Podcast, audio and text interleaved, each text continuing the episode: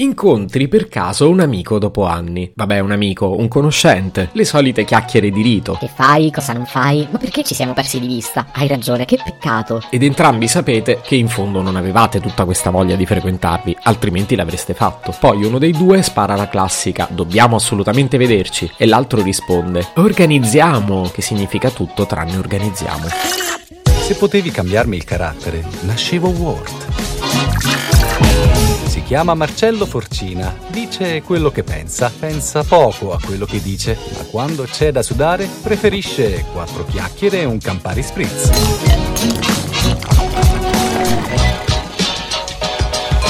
Io la vedo come una specie di danza sociale, un orrendo ballo di gruppo, tipo muove la colita, Solo che invece di andare Bailante e poi Arriba per convenzione sociale io sono costretto a chiedertelo e tu sei costretto a dirmi di sì. Poi che entrambi abbiamo già deciso che non ci rivedremo mai per un aperitivo è un altro paio di maniche. E questa abitudine è talmente radicata che non si parla neanche più di ipocrisia. Ma quanto sarebbe bello se invece andasse così. Senti, mi ha fatto davvero tanto tanto piacere rivederti. Ora scusami, ma devo proprio scappare. Sì, Marcello, anche a me ha fatto davvero tanto piacere. Mi raccomando, adesso organizziamo qualcosa, eh? Ma anche no, scusa. Non ci cerchiamo mai, non vedo perché dovremmo rivederci. No, dici davvero? Ma perché non sei d'accordo con me? Beh, in effetti non avevo tutta questa voglia. Bene, allora lasciamo perdere. Se poi ci capita la sfiga di rincontrarci di nuovo per caso, ci salutiamo. Altrimenti, amici come prima. Eh, ma non siamo amici. Ecco, vedi? Vabbè, eh, allora ciao. Sì, sì, ciao, stammi bene, eh?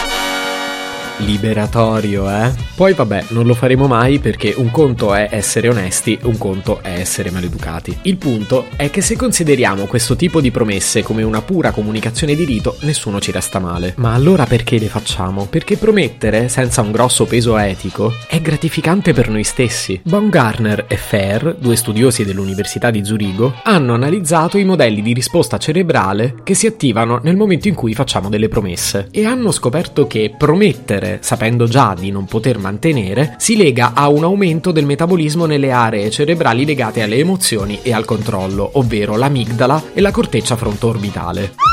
Vabbè, mo spiego però. Significa che la cosa in soldoni non ci è del tutto indifferente, perché attiva un conflitto emotivo legato alla soppressione della risposta onesta e quindi il nostro cervello diventa una spietata macchina della verità.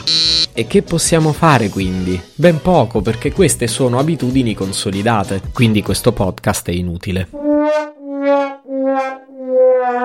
Vabbè, perso per perso, almeno sdoganiamo le regole del gioco e mettiamole sul tavolo. Mi sembra una cosa buona perché almeno evitiamo le delusioni. Va ora in onda la super classifica delle promesse Pinocchie.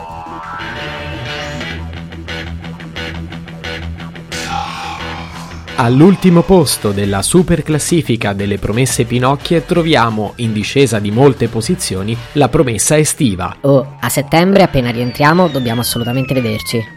Al quarto posto inizia a scalare la classifica la promessa natalizia. Raga, prima che arrivi Natale dobbiamo fare un aperitivo. Al secondo posto della classifica scopriamo una new entry del 2020, la promessa di fine lockdown. Senti, dopo il lockdown appena siamo liberi il primo aperitivo è con te. Al primo posto della classifica di questa settimana troviamo una super new entry, la promessa della variabile Conte. Raga, prima che ci richiudono organizziamo una pizza, eh? La morale di questo episodio del podcast non l'ho ancora decisa, quindi dobbiamo assolutamente vederci così ve la racconto, promesso. E se prometto, poi mantengo. L'allero. Se potevi cambiarmi il carattere, nascevo Ward. Un podcast inutile, effervescente e tossico, come una pasticca di mentos in una bacinella di Coca Zero.